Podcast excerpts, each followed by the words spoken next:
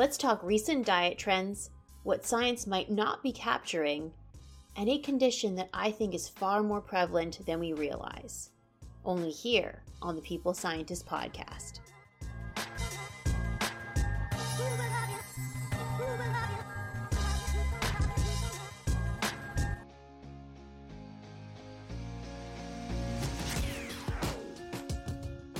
You are listening to The People's Scientist, the podcast dedicated to helping us optimize our health with the latest scientific findings on neuroscience, physiology, and nutrition. I, your host, Dr. Stephanie Caligiuri, a nutritionist, physiologist, and neuroscientist, will be here with you every single week, bringing us information to ignite our thinking to help us be one step closer to the healthiest we can be. Hello, my People's Scientist Army, and welcome back to the People's Scientist Podcast for episode 144, where I aim to arm us with some scientific information so that we can all become a little bit smarter and a little bit healthier with every new episode. How are you doing today? Thank you for bringing me into your day, and I hope that I can add something interesting for you to ponder. So, what are we talking about today? Well, I was having a really interesting conversation with my sister that I wanted to turn into a podcast episode for all of you today.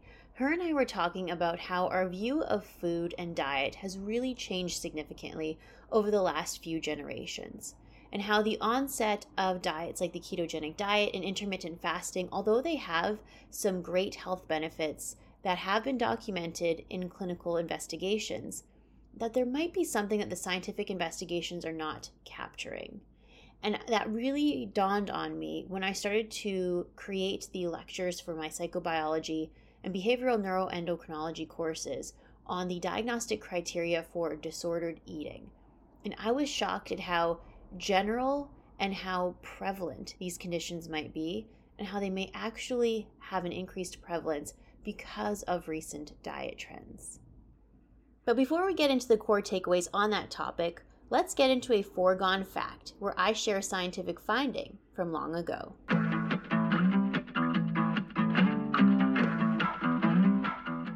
Have you ever had a food aversion? Food aversions mean foods that we dislike, foods that we avoid, and perhaps even feel sick when we smell or think of that food. Let me give an example of my own. I remember once I had dried banana chips as a snack when I was young. Then, shortly after, I got really sick from a stomach virus. So, I had associated banana chips with being sick. Whenever I smelled them, I felt ill. That would be an example of a conditioned food aversion. That through life experience, my brain made a connection of banana chips to being sick. But food aversions may not just be a survival learning mechanism of our brain, it might be indicative of something else. Back in 1955, in the Journal of Consulting Psychology, Smith and Powell wrote about food aversions. They had conducted a study in which they provided a food questionnaire to 235 students to determine the number and types of food that they find aversive. They also administered some personality and emotion questionnaires. Interestingly, the scientists noted that women tended to identify more food items as aversive than men. On average, women identified five foods and men identified three. This study also noted that in people who scored at least six foods as being aversive to them, so they scored particularly high for food aversion, they also tended to score high for emotionality. The scientists also administered the Inwald Personality Inventory Test, which was an old questionnaire to assess for pathological tendencies in people. For example, they used to administer it to people who were attempting to become police officers. The individuals in this study that scored high for food aversion also seemed to score high on this personality test, meaning that they tended to score high for pathological personality tendencies. So, back in the 1950s and even earlier, it was noted that having many food aversions may also be related to mental health or mood disorders. If you recall back several episodes ago, I also talk about how decades ago scientists used to purposefully induce food aversion in individuals battling with binge eating and obesity as a possible way to help them gain control of their eating. So the physicians would put a ventilated mask on a patient. They would waft in the scent of their favorite food. Then they would switch it to waft in a horrible scent of butyric acid, which smells like vomit. And the physicians would do this exchange of smells over and over over a 20 minute time span, several times over many days. And sadly, even though the individuals developed a conditioned food aversion to their favorite food items, it did not work in the context of helping them gain control over their eating, and they did not lower their body weight significantly. Why? Because even though the patients now had an aversion to their favorite foods, they simply switched to eating other foods instead. So instead of eating pastries, they now instead ate cake or candy, for example. So trying to purposefully induce food aversion was not getting at the root cause of the eating behavior and therefore did not work. Now, how about we get into the core takeaways of today's topic on recent diet trends, diet culture, and disordered eating?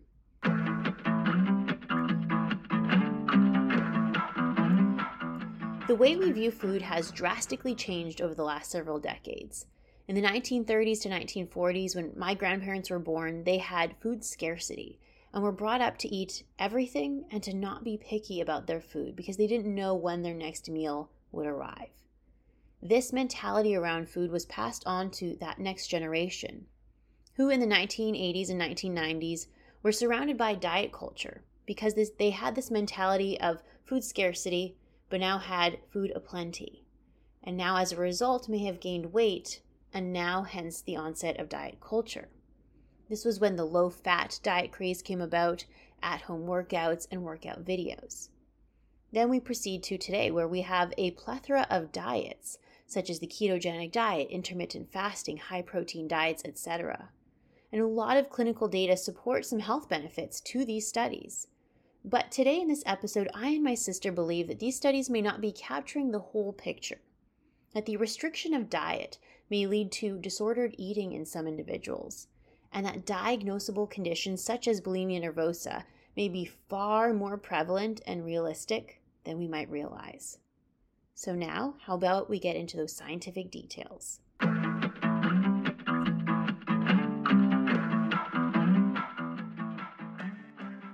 So let's jump into today's topic. And everyone that is listening right now, please give a warm welcome to my big sister, Candace. Hello, thank you for having me. Now, in the last five years, the popularity of fasting or fasting mimetic diets, such as the ketogenic diet, have become very popular, and there are many clinical studies to suggest that there might be some metabolic health benefits such as increasing insulin sensitivity, reducing the risk for type 2 diabetes, perhaps enhancing the process of autophagy, which will clear up some of our damaged, malfunctioning cells in our body. However, there might be some negative sides to these fasting or fasting mimetic diets that the science is not necessarily capturing. So, Candice, would you like to talk a little bit about that in your personal experience?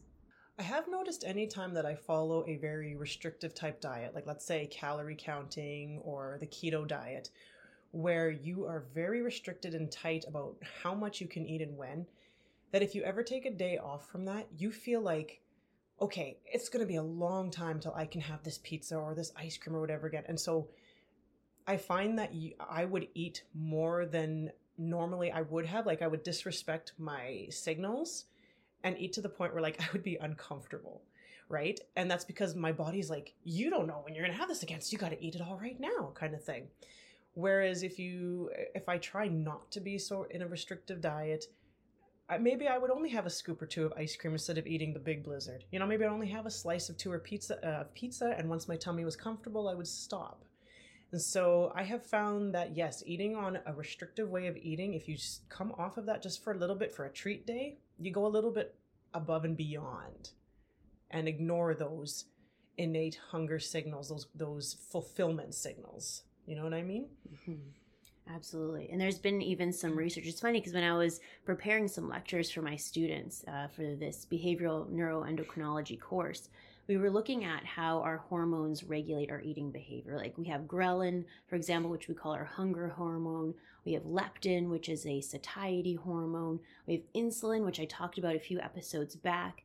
And when we have what we call a, a binge episode, where we might eat more calories within a two hour time window than normal, that actually those hormone signals somewhat become imbalanced in, in such a way that our craving becomes even stronger after the binge episode. So, ghrelin, for example, goes up higher, insulin levels are higher after a binge episode versus a smaller meal, and uh, the leptin levels are actually lower. And that is a recipe for further craving, for desiring more food. And so, this concept of restriction and then binging could create a, an imbalance, a lack of control over eating.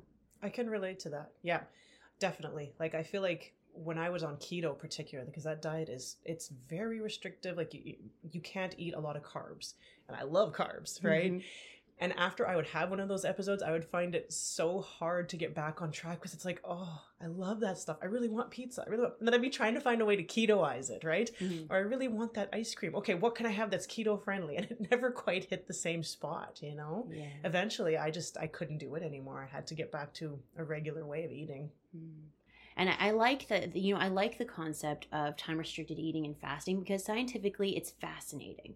Because we've known for a long time that fasting and even protein restriction can stimulate the process of autophagy. Right? And we're interested in autophagy because that is when the body says, "Hey, we need to now be smart, um, sorry, energy efficient, and let's break down cells that are malfunctioning and use those for energy." Mm-hmm. And that's a great thing because cells that are malfunctioning could potentially, not always, but could potentially turn into cancer. Mm-hmm. And so, this idea of stimulating the process of autophagy is thought to have some benefits in the context of getting rid of those old malfunctioning cells, using them up for energy, using them up to make new cells. And it's a good process to stimulate. And so I'm fascinated by the concept of fasting and time restricted eating and protein restriction for a short period of time. But when it gets to the point where people are doing it so frequently and have now lost control of their eating, is time to think of it again and to try to rebalance. Mm-hmm. I know last year I had done an episode on the neuroscience of intuitive eating, and that's something you've been trying to do a little bit more, right? You want to tell us about that experience? Mm-hmm. I think for me, it's just been like I've reached a point, I'm almost 40. I've reached a point where it's like I have been struggling my whole life, my whole adult life, with my body image and trying to attain this standard that, like, who sets the standard, right? What am I what am I trying to get to? My body seems to naturally come back to a certain weight, a certain point. And I've been hearing more about intuitive eating and about just trying to respect your your own signals, your stomach. What if I'm hungry at two o'clock? Why can't I eat at two o'clock? You know, if I'm full at dinner time, the dinner hour, why do I need to eat? Right. And so I've been trying to do that with my kids. I'm trying to raise my kids to not be of the clean plate club. I give them dinner. Here's what you eat. If they say, I don't want any more, I'll say, okay, how does your tummy feel? Is your tummy happy? If your tummy's happy, great. You can leave what's on your plate. I'll pack it up for leftovers or you can have it for your bedtime snack. I think for me, and like maybe for all, a lot of our generation, um, just how we were raised, the way that our parents were raised, you didn't waste food. And so we learned to kind of ignore those hunger signals. You had to eat till your plate was clean. And a lot of us lose that ability to recognize those signals as we've gotten older. So with my boys, I'm trying to make sure that they learn Tommy's hungry, you eat. Tommy's full, fine, you stop. Not a problem. And so that that whole I'm hoping with recognizing those signals, they will continue to be intuitive eaters when they're grown up and not have any kind of body issues or struggles with food. Mm-hmm. It's a really good point too, because like when we grew up, in the 90s, for example, that was the diet craze, right? Yeah. The low fat diet craze and the exercise programs that were being aired on TV mm-hmm. and how fat was, you know, demonized and whatnot. Like, yeah. you want to speak to that a little bit? Totally. Um, so we were saying we were talking about our grandparents, you know, growing up in the World War II type era where nothing was wasted.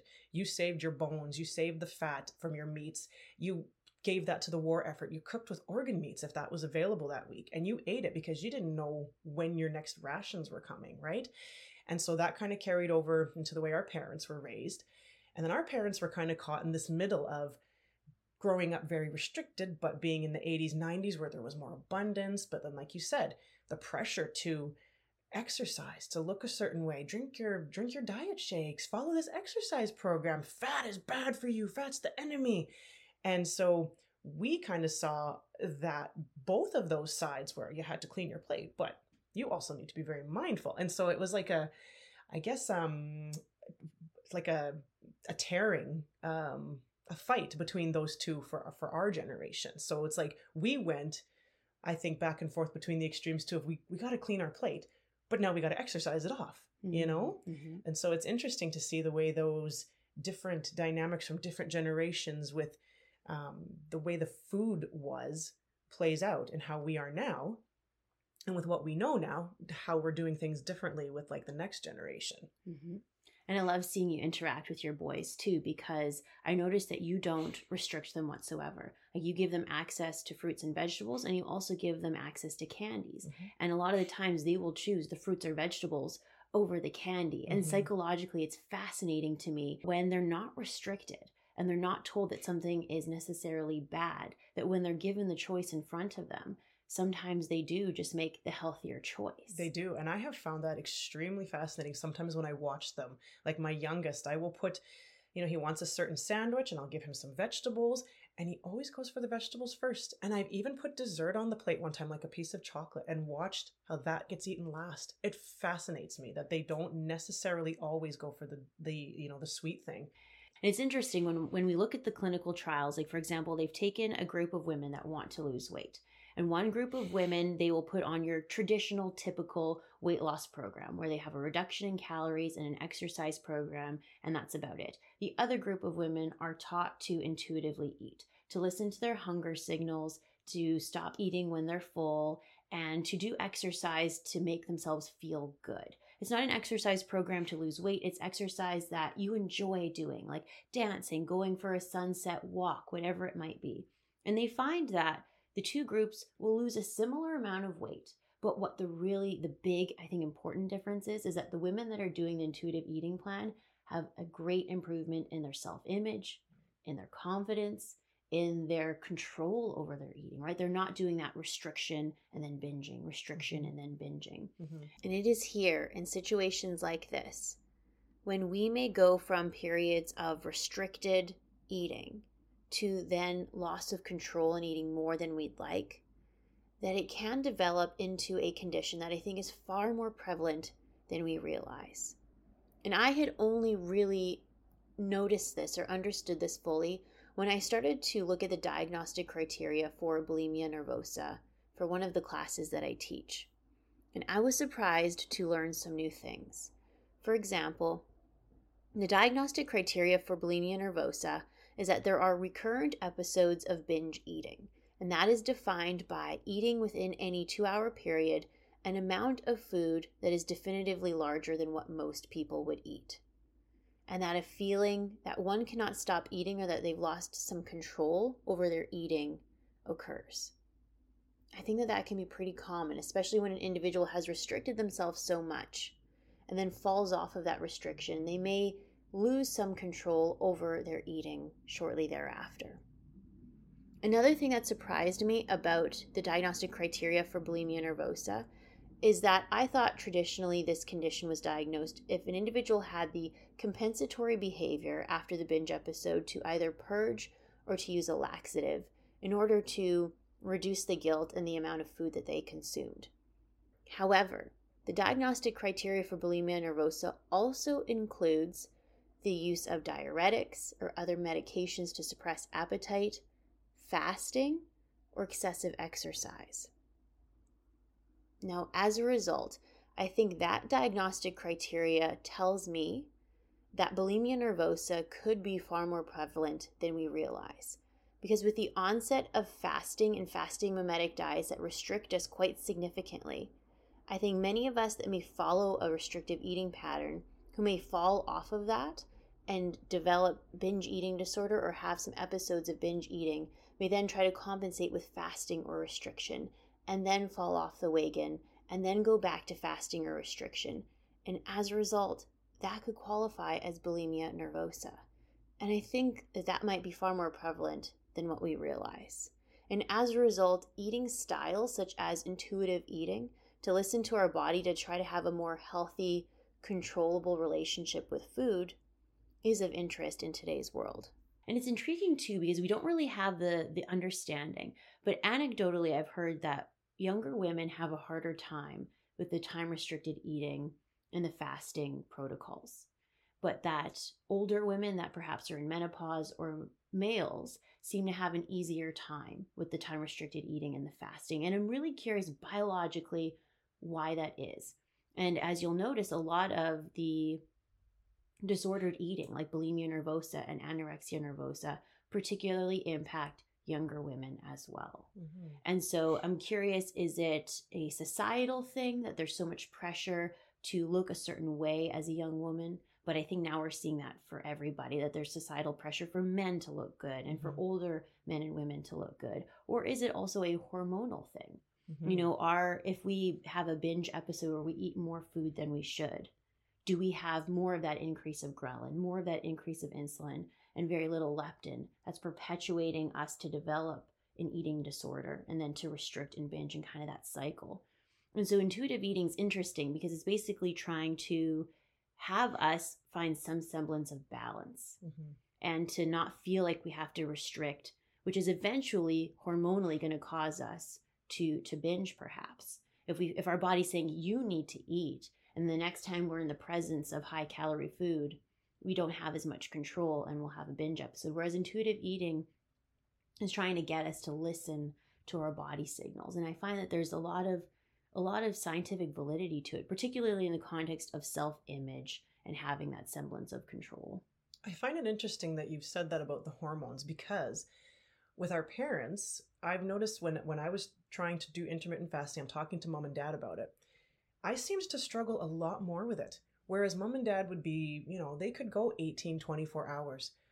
By the time I would get to like the 15, 16 hour mark, I was starting to struggle. And to push myself to 18 hours was hard. It was hard. I mm-hmm. just couldn't do it. Dad was like, well, you know, you got to give it some time to get used to it. And I was like, I can't do this. Mm-hmm. And you're that makes sense because we're a lot younger. We're still in like the reproductive stage. The hormones are incredibly different between us and mom. Talking about how fasting or time restricted eating might be a little bit more difficult for younger women of reproductive age.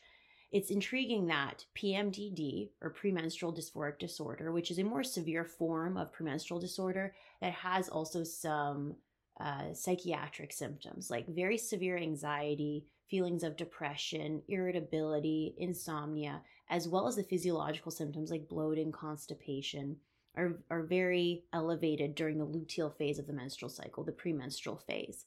And intriguingly, diet might be linked to those symptoms.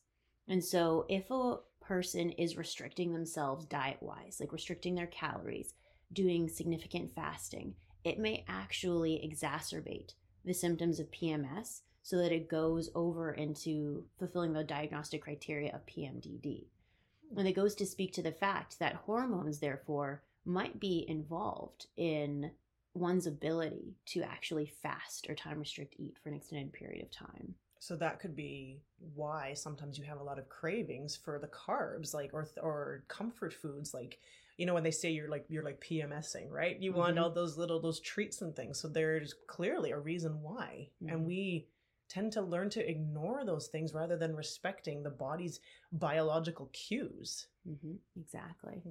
There's such a paucity of research in the context of women's health, women's hormones, and how that's influencing psychological symptoms and how diet is connected to that as well. We need so much more research in that area because even in some of the clinical trials, like there's a great clinical trial that was published in Cell Metabolism a few years ago where they had shown some metabolic benefits to time restricted eating. But guess what? It was only done in men. Mm-hmm. And so a lot of these studies have not been done in women, or if they've been done in women, they are typically in women that are postmenopausal women. And I think that it would be fantastic if they started to do more studies in women that were of reproductive age, paying attention to their psychological symptoms, to their psychological health, as well as the cycling of the menstrual cycle. And whether or not mm-hmm. a woman's on an oral contraceptive mm-hmm. might also potentially influence, right? Because when an individual takes an oral contraceptive, which has a synthetic progesterone or synthetic estrogen, it suppresses the production of endogenous progesterone and estrogen because there's synthetic hormones that are present. So the body says, well, I don't need to make any more progesterone. I don't need to make any more estrogen. Mm-hmm. What's intriguing that is that the synthetic hormones, progesterone and synthetic estrogen, have the ability to act on progesterone and estrogen receptors. However, they cannot be converted into the further metabolites. Mhm. So, part of the reason why we have the symptoms of premenstrual syndrome or premenstrual dysphoric disorder is because progesterone can be converted into other things like allopregnanolone can be converted into corticosterone which is a stress hormone Mhm. can be converted into aldosterone which is responsible for our bloating and constipation symptoms that we have and so if a woman is naturally cycling without oral contraceptives that can contribute to the symptoms of pms and pmdd diet might be influencing that Mhm. but if a woman's on an oral contraceptive, maybe they would have a different experience with Mhm. time restricted eating and fasting. So we can't make a blanket statement either saying women of reproductive health are going to have a harder time with time restricted eating and fasting because we don't know that. There's so much that we don't know. Mhm. But I think you hit the nail on the head before where we just need to start listening to our bodies. I think that is where I think a lot of society just comes into um, issue with with diet and weight is again because we've just learned to tune out what our body's telling us, and it's really hard to get back into that intuitive eating if you don't know what a hunger pang feels like, if you don't know what a comfortable level of fullness is, if you don't learn to respect your cravings. You have to learn that all over again, and if you've been doing that, ignoring that for 40, 50, 60 years, it's going to take some time to get back into it. hmm I'm also curious to see how it's going to change over generations, not just because of our culture and our increased knowledge that we have in this generation, but also through epigenetics, right? So, for example, there is the Dutch famine study where individuals that were living through the Dutch famine, where they had very little access to food, women were pregnant during that time, and they followed the offspring and the generations thereafter. And for example, he noted that there are some correlations and associate, associations that with the women that were pregnant during the famine, their children actually wound up being overweight many years later. Really? Isn't that fascinating? Why would that be? It's thought to be a compensatory mechanism. That if the body had such little nutrients, the body had to become very good at absorbing and utilizing all of those nutrients and perhaps lowering the metabolic rate Oh. through epigenetics that can be passed down. I've talked about that in a previous episode about our genetic history. That the parents at the time, the environment that they're exposed to, even their exercise regimen, their diet, certain traits through epigenetics can be passed down onto the offspring. And so those offspring might have been born with perhaps a propensity for a lower metabolic rate, perhaps better nutrient utilization. So perhaps they're absorbing more calories from their food Hmm. than the average person would and not all of them did, but uh, there was a higher prevalence of them to be overweight thereafter. Wow. That's really fascinating, actually. Hmm. And so then think about like the epigenetics that our generations can be passing down. Yeah. You know, if if we're eating more intuitively, can that be passed down through epigenetics for the the later generations? Or if we're restricting ourselves a lot, how that can be passed down to the offspring too.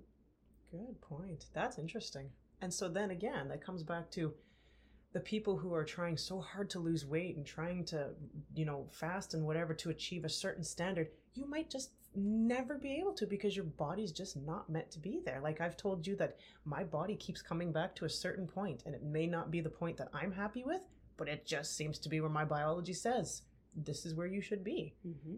That's so interesting. And what what standard are we comparing that to? Exactly. I don't know. Are we comparing that to BMI, which we know is more of a population index, not a very good individual index to say whether someone is overweight or not? Mhm. You know, are we going to base our set point as to where we feel our healthiest? You know, which I think is what we should be setting it as. You know, where how do I feel where I've got my best energy, where I can move my body best, not some standard that society has created. Yeah, yeah. Not trying to fit into a particular size or be a particular shape. Yeah, Mhm. you're totally right about that. like a particular size. Like different stores have, you know, I could go into one store and be this size and go to another store and be a Oh. completely different size. Absolutely So to base our goal off of a size is, insane. yeah, Yeah, yeah. And, and that's how we grew up in the 90s. Do you remember how many movies would make comments about the size, like Mean Girls, for example? Mhm. Do you remember that there was a scene where she was supposed to be uh she was normally a size three and she was like, Can can you be a can I get a size five or something? And the lady was like, The largest size we carry is a size five. Yeah. some, something like Yeah, that. yeah, yeah, Uh-huh.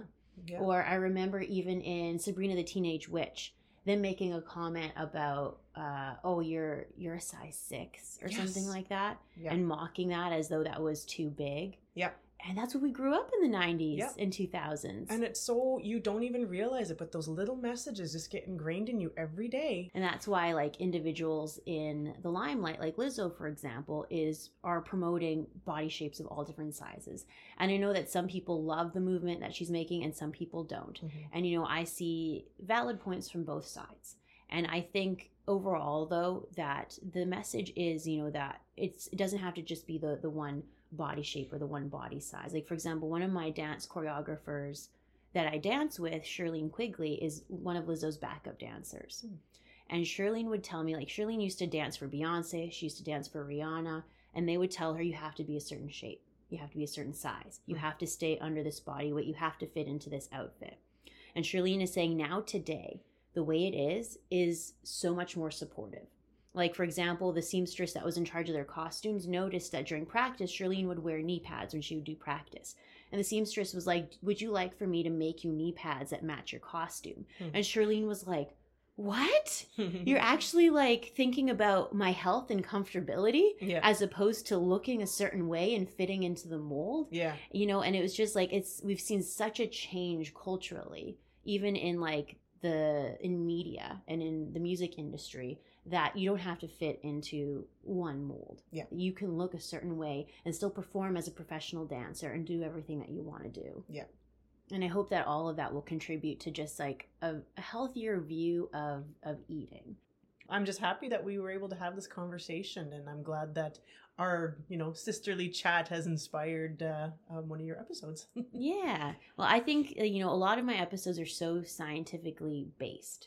And in the clinical trials, they're not paying attention to some of these things, like the psychological symptoms or how an individual feels in their ability to control their food intake later on. Because in a lot of these clinical trials, it's here's the food that you're going to eat, and you're in a very like restricted uh, clinical trial space. That's what we call uh, effectiveness versus efficacy. Is it effective in a very in like a defined bubble? Here's the food you're going to eat in a clinical trial setting. Efficacy is in the real world. How is this actually going to work? Mhm. And I think the clinical trials have not been asking all of the right questions. They've not been asking about how one feels about themselves after uh, eating this type of way. Do you feel like you've gained control in your eating behavior? How does your self esteem feel? Do you have binge episodes after time restricted eating? They haven't asked those questions. And I think that there's missing pieces to these clinical trials. And so when you and I are having this conversation, even though it's not 100% scientifically based on clinical trials, I think there's a lot of validity to what we're saying. Mhm. Real world, yeah. Exactly. And so thank you for coming on to the episode, episode 144, it is. Thank you for having me. Yeah, thank you for sharing your stories. And I think that hopefully a lot of people will be able to relate to it and realize that when they're listening to this, that they're they're not alone, Mhm. and that um, listening to our bodies, I think, is an important thing. Definitely, yeah. Well, thank you, Candy King. Thank you. I am a scientist simply sharing scientific evidence. Some of the clinical interventions I discuss are not appropriate for everyone. Before making any changes to your diet or lifestyle, please do consult the advice of your physician or dietitian. My opinions expressed here do not necessarily reflect those of Mount Sinai Hospital and its affiliates.